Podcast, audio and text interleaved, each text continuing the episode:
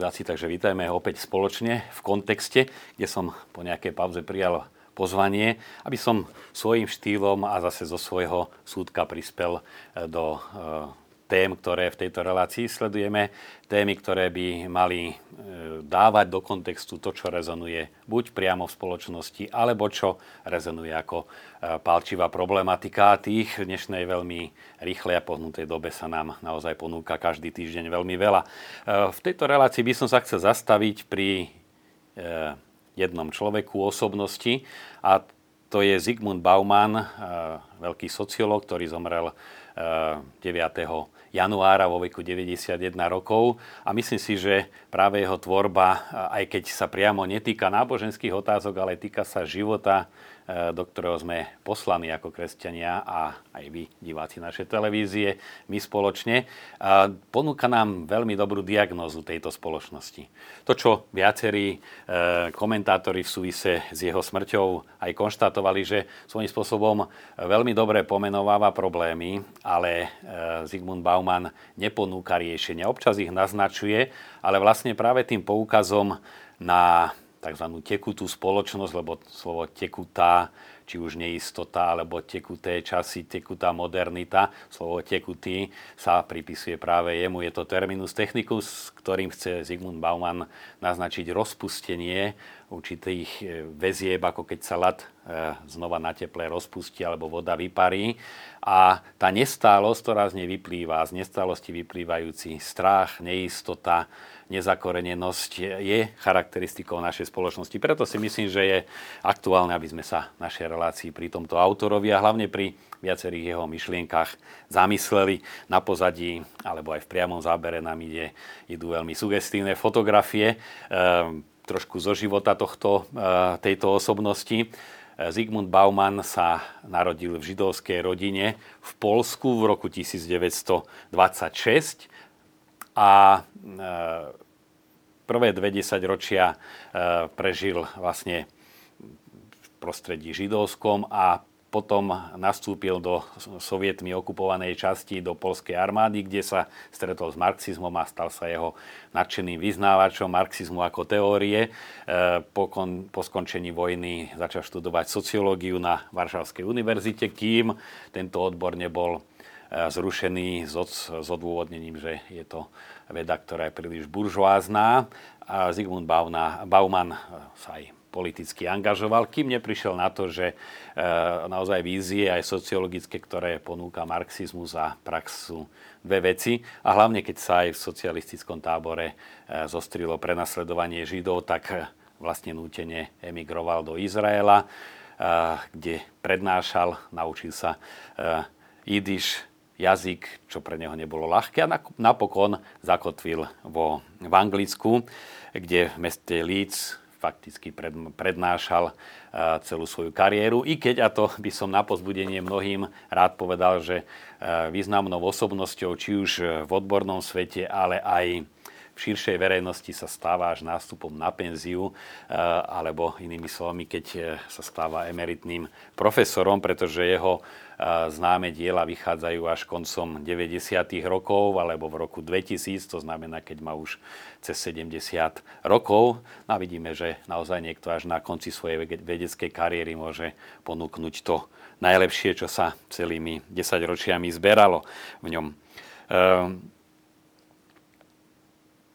to, čo ehm, môže nám otvoriť oči, je e, dielo Zigmunda Baumana Globalizácia, pretože žijeme v globalizovanom svete, ale napríklad aj jeho dielo Tekutý dohľad. No ale aby som prvnež prejdeme k niektorým konkrétnym postrehom, tak trošku s vami prelistoval prehľad reakcií na Zigmunda, Zigmunda Baumana, ktoré som si pripravil z našej zahraničnej tlače.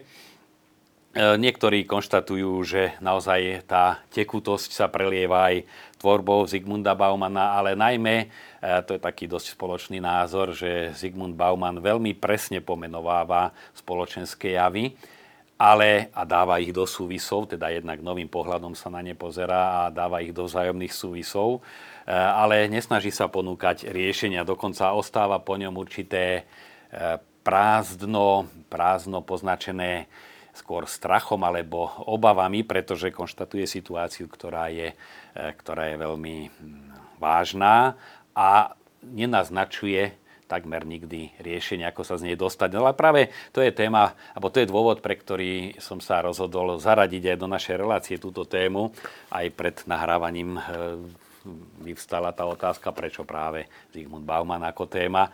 No pretože e, práve tie rozpustené väzby a tá potreba nejakého oporného bodu sú veľkou výzvou pre církev, ktorá jednak svojim odvolávaním sa na prírodzený zákon, ktorý je daný e, stvoriteľom, je vpísaný do prírody, je vpísaný do e, spoločenskej povahy človeka, teda aj do jednotlivca, aj do spoločnosti ako takej. To sú nemenné princípy, ktoré pôsobia v každej kultúre, v každej dobe a fakticky nepriamo, ale veľmi jasne Zygmunt Bauman aj ukazuje, že e, z tejto situácie, zo všetkých dôsledkov, ktoré on pomenováva, nám môže pomôcť práve to, čo ponúka kresťanstvo. On hovorí e, maximálne o potrebe tzv. individuálnej morálky. E, až ku koncu svojej tvorby prichádza aj k názoru, že e, sa otvára nová jar pre náboženstva. No sám priznáva, že individuálna morálka sa zakladá na hodnotách,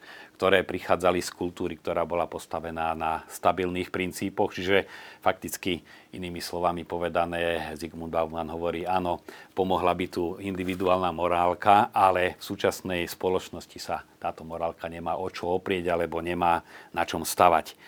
Um, taký príklad jeho postrehov, pretože uh, väčšina ľudí, ktorí čítajú tvorbu Zygmunda Baumana, si povedia, uh, sú to tak samozrejme veci, ako je to možné, že som, že som to takto nevidel. Práve preto uh, veľmi širokú a hlbokú erudíciu, ktorú má, spája s takou zaj, hovorovosťou. Uh, mne osobne pripomína uh, v našom poli kresťanskej špirituality kardinála Špidlíka, ktorý tiež takým už veľkým nadhľadom hovorí veľké pravdy jednoduchým spôsobom. Niečo podobné v pohľade na spoločenský život a jeho javy možno povedať aj Zigmundovi Baumanovi. Napríklad taký postreh, ktorý e, niektorý z komentátorov vyzdvihol, e, ten trend, ktorého sme svedkami, že si čoraz viac nosíme prácu domov, home office ktorá, a venujeme jej víkendy, venujeme jej voľný čas, do noci doma pracujeme pre svojho zamestnávateľa. A do zamestnania sa frustrovaní a osameli vraciame preto, aby sme sa tam zabávali a vytvárali vzájomné vzťahy s tými, ktorí podobne frustrovaní a bez opory e, v svojej rodine a v spoločenských vzťahoch prichádzajú do práce, čiže je to vlastne, sa to postupne obracia. Naopak a my vidíme, že sa to naozaj stáva, tie rôzne e, či už posedenia, eh, brainstormingy, ktoré ale sú spojené, alebo team buildingy aj s určitým rozptýlením, niekedy aj dosť veľkým eh, a zase potom prácou na úkor svojho súkromia a rodiny eh, sú týmto trendom. No a Zygmunt Bauman niekedy do dvoch, troch vied dokáže takto situáciu pomenovať.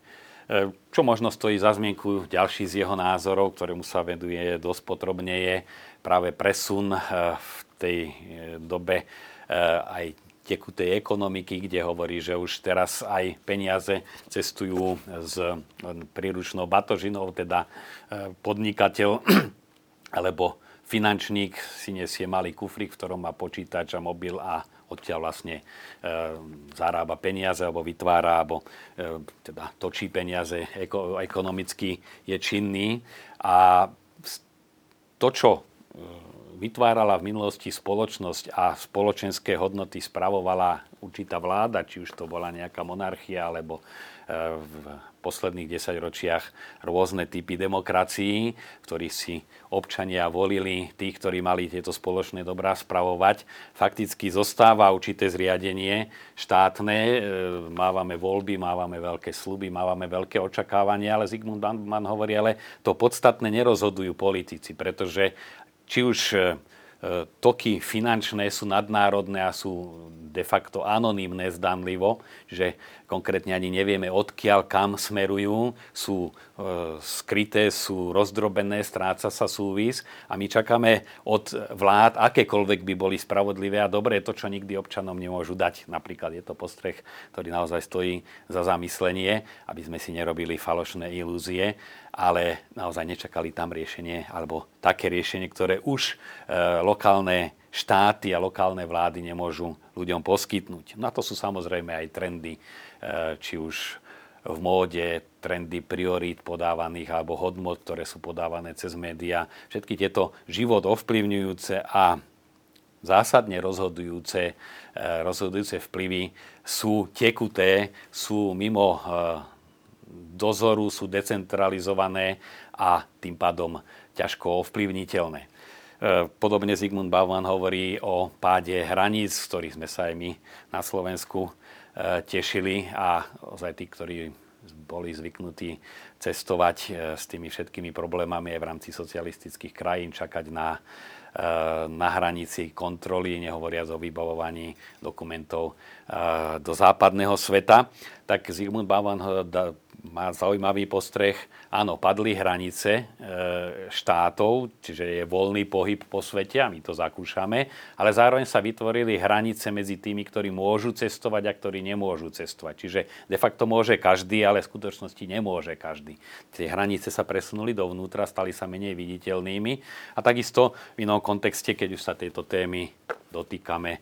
Zygmunt Bauman hovorí, áno, kedysi, keď človek prechádzal cez hranicu, tak záležalo na tom konkrétnom e, colníkovi alebo e, policajtovi, s ktorým prišiel do styku, ako ako prešla táto kontrola, či ho na druhú stranu pustili alebo nepustili. Teraz niekto, kto ani nie je na hranici, ani nevieme, kde sedí, vám dá do počítača e, k, vaš, k vašim údajom e, charakteristiku nežiadúci, neprípustný a vy prídete na letisko v inej krajine a sa dozviete, že ste tam nežiadaní alebo neprí, neprípustné pre vás nastúpiť do daného lietadla. Čiže zase je to obraz z reality, ktorý poukazuje na to presunutie presunutie kontroly, ktorá bola kedysi veľmi evidentná, zrejmá, do určitej nekontrolovanej anonymity. Základom tej tekutosti, o ktorej sme hovorili, je strata alebo rozbitie všetkých tých nosných väzieb, ktoré držali pospolu spoločnosť. E, Zygmunt Bauman hovorí, že je to aj obdobie Eh, eh, modernity.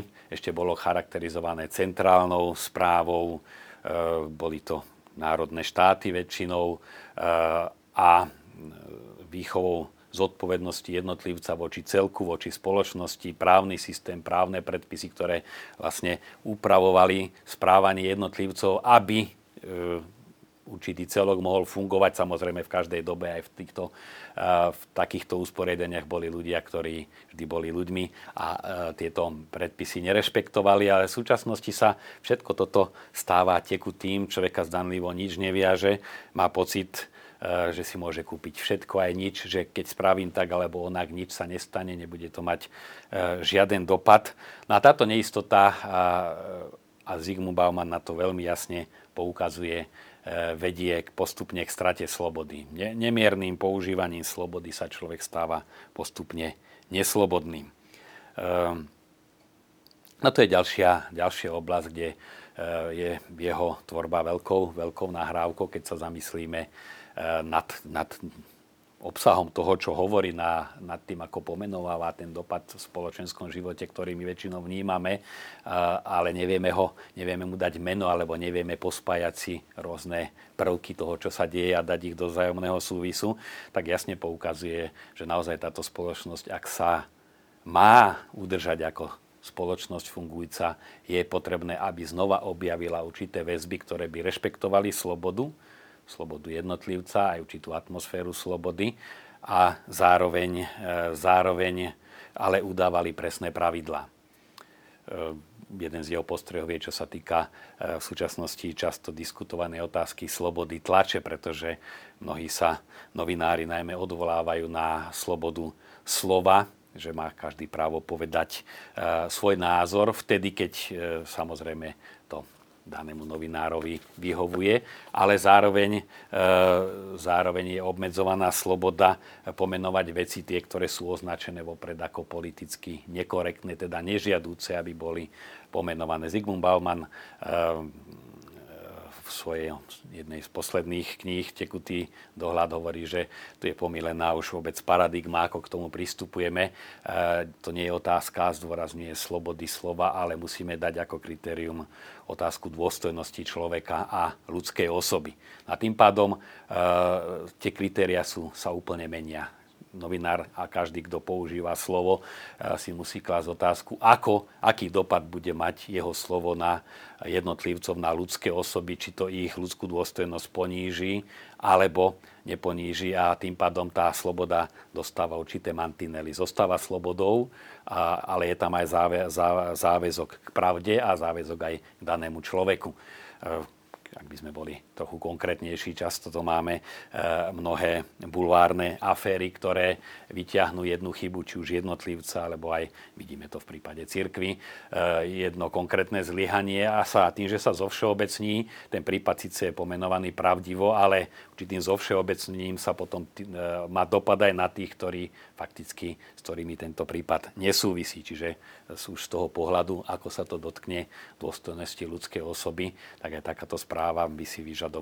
naozaj vyváženosť, povedať, čo sa ako často stáva a tak ďalej.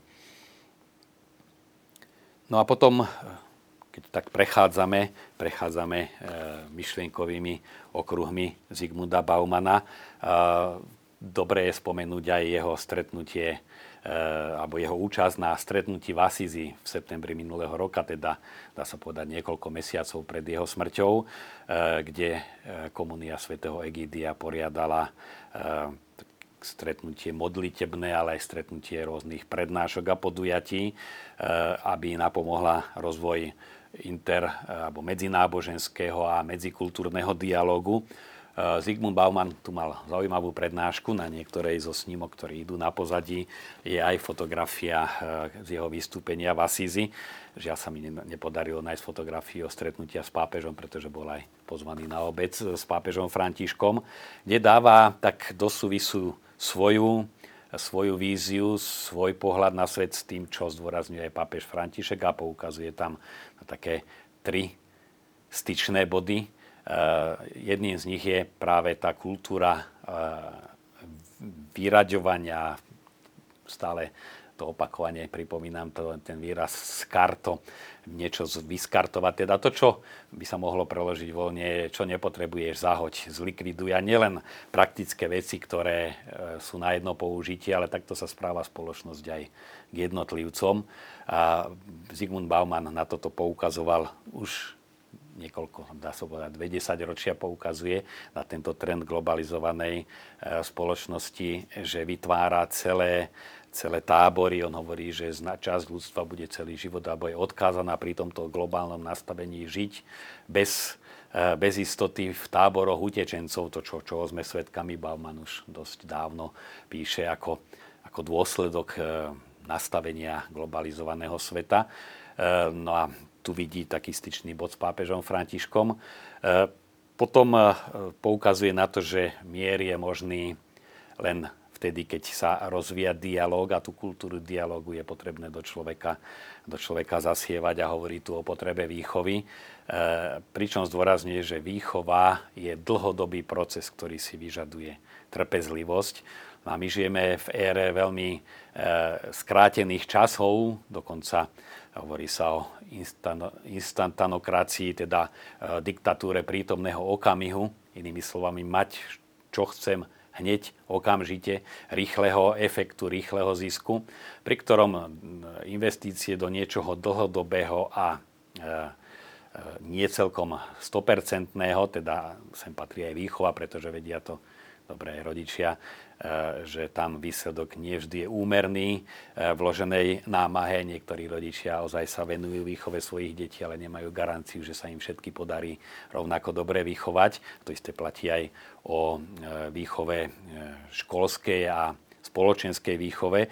No a to je jeden z kontrastov, že súčasná doba v súčasnej dobe nie je trend investovať do niečoho dlhodobého. A preto vidíme to aj, napokon pomenováva to aj situáciu u nás na Slovensku, že tie investície do e, rezortov s dlhodobým efektom, teda zdravie obyvateľov, vzdelanie a kultúra tieto rezorty, e, ako to môžeme pozorovať počas všetkých vlád, ktoré sa tu vystriedali, ktoré sa tvárili, že sú veľmi e, protichodné tým predchádzajúcim, ale tá podvyživenosť rezortov, ktoré by mali investovať do dlhodobej formácie človeka, je tu takým konštantným javom. A to je, to je ďalší styčný bod, ktorý, ktorý spomína, spomenul Zygmunt Bauman na svojej prednáške v Asízi. No a potom je to E, znova návrat e, k používaniu slovíčka my. Nie je to len nejaká slovná hračka. Zygmunt Bauman e, aj v svojej sociologickej v svojich sociologických štúdiách poukazuje na to, že ako sa vyvíjala spoločnosť v minulosti pod pojmom my sa myslela rodina alebo úzká, úzká komunita, ktorá žila spolu, nejaký kmeň alebo osada a ostatní boli tí oni, to boli tí druhí. My máme silné väzby, nás spája rodina, nás spája spoločná práca, otázka prežitia alebo neprežitia a potom sú tí druhí. Toto my tým, e, čím viac sa stáva spoločnosť rozvinutejšia a jednotlivé odvetvia aj viacej spolupracujú, tým viac, povedané samozrejme veľmi zjednodušene, tá spoločnosť môže sa špecializovať a môže viac dosiahnuť, ale aj toto my spoločne sa rozrastá. No ale my zároveň sme svedkami, že v tej v, ekonomickej nerovnosti znova dochádza k deleniu my a oni, teda tí, ktorí sú privilegovaní a ktorí sú vydedení. Znova sme uh, takmer v terminológii pápeža Františka. Uh, ale tým pádom narastá, narastá napätie a tá potreba odznelo aj na prednáške v Zygmunt Bauman zdôraznil, že e, znova treba tak nastaviť hospodárstvo, a to sú aj sociálne encykliky, alebo aj e, encyklika pápeža Benedikta XVI, že všetky alebo dobrá tejto zeme patria všetkým ľuďom a treba nastaviť tak, aby spoločnosť, aby mali možnosť všetci na dobrách tejto zeme mať podiel, teda prácu a aby mohli z nej mať úžitok. Hovoriac o Zigmundovi Baumanovi, e, nemôžeme obísť tú najústrednejšiu tému, ktorou je e, bezbrehý konzumizmus a e, vlastne celý sociálny a spoločenský život sa fakticky v jeho vízii stáva otázkou konzumu. Bezbrehý konzumizmus, ktorý, ako nie je to len slovná hračka, nahradil veľmi striktný komunizmus, ako, ktorý dával až príliš, obmedzoval slobodu jednotlivca, konzumizmus ju zase bez akýchkoľvek limitov otvára, ale len sloboda preto, aby konzumoval. Zygmunt Bauman hovorí dokonca už o situácii, keď ani tak nekupujeme veci, aby sme ich mali, ale z určitej záľuby kupovať, len preto, aby mali pocit, že kupujeme, čo človeka stavia do určitej do určitého takého pocitu blahobytu, že si to ja môžem dovoliť a nie, že chcem mať niečo, čo druhý nemajú, alebo chcem si niečím iným slúžiť. No a opäť, tak ako v celom tom nastavení spoločnosti, aj v tomto prípade e, nestačí, alebo môže nám pomôcť vidieť to, čo e, Bauman e, jasne odhaluje, všetky tie nebezpečia, dopady, e, keď sa konzum stane jediným kritériom, ale e, opäť aj toto je jedna veľká nahrávka pre e, církev ako takú a vôbec pre náboženstva, pre aj kultúrne hodnoty, nielen duchovné, že človek, ktorý e, chce sa vymaniť z otroctva konzumu, potrebuje alternatívu. A to alternatívou je práve duchovné bohatstvo, objaviť radosť, ktorú človeku prináša, keď nie niečo len získava, ale keď niečo dáva. No a keď znova objaví, že tvoríme spoločné, spoločné my a nie tí, ktorí patríme spolu a tí, ktorí sú spomedzi nás vydedení. E, najzákladnejšia otázka, e, s ktorou som mal možnosť aj so Zygmundom Baumanom svojho času e, moju položiť a aj trošku oponovať v svojej prednáške v Taliansku hovoril o tom, že je tu jedna nádej a to keď si ľudstvo uvedomí, že je naozaj nad priepasťou, v ktorej sa zničí, tak sa v ňom prebudí určitý púd seba záchovy a dokáže spraviť tie opatrenia, ktoré sú nevyhnutné. E, moja námietka bola, e, že toto je, funguje, tento put seba záchovy u zdravého človeka, ale u drogovo závislého, a nielen v prípade tých ozaj drogovo závislých, aj si už človek uvedomí, že e, touto cestou jasne smeruje k zničeniu, ale nemá v sebe už silu vôle, aby sa z tejto situácie dostal. A to je práve tá otázka a otvorená, či ľudstvo napriek tomu, že je mu jasné, že už si minulo aj e, svoju budúcnosť, je tým konzumom natoľko zdrogované, že už nenájde v sebe silu, aby sa z tejto situácie aj tesne pred, pred priepasťou spametalo. A do tretice to opakujem, aj v tomto prípade je tu jedinou záchranou uveriť, že sú hodnoty, ktoré sú ponad, toto, na, ponad túto posadnutosť e, konzumizmom, konzumom, materiálnym svetom, ktoré môžu byť nádejou a záchranou. Takže toľko, milí diváci, eh, v rámci dnešnej relácie. Ak máte nejaké podnety, témy, o ktorých by ste radi boli, aby sme sa porozprávali, pozreli z nejakého zorného úhla, tak sa môžete samozrejme ozvať do televízie Lux, poslať svoje námety. No a ja vám prajem, aby naozaj sa nám darilo spoznávať, ako tento svet funguje a akým spôsobom sa môžeme stať tou solou a svetlom, bez ktorého by nemal budúcnosť. Ďakujem vám za pozornosť.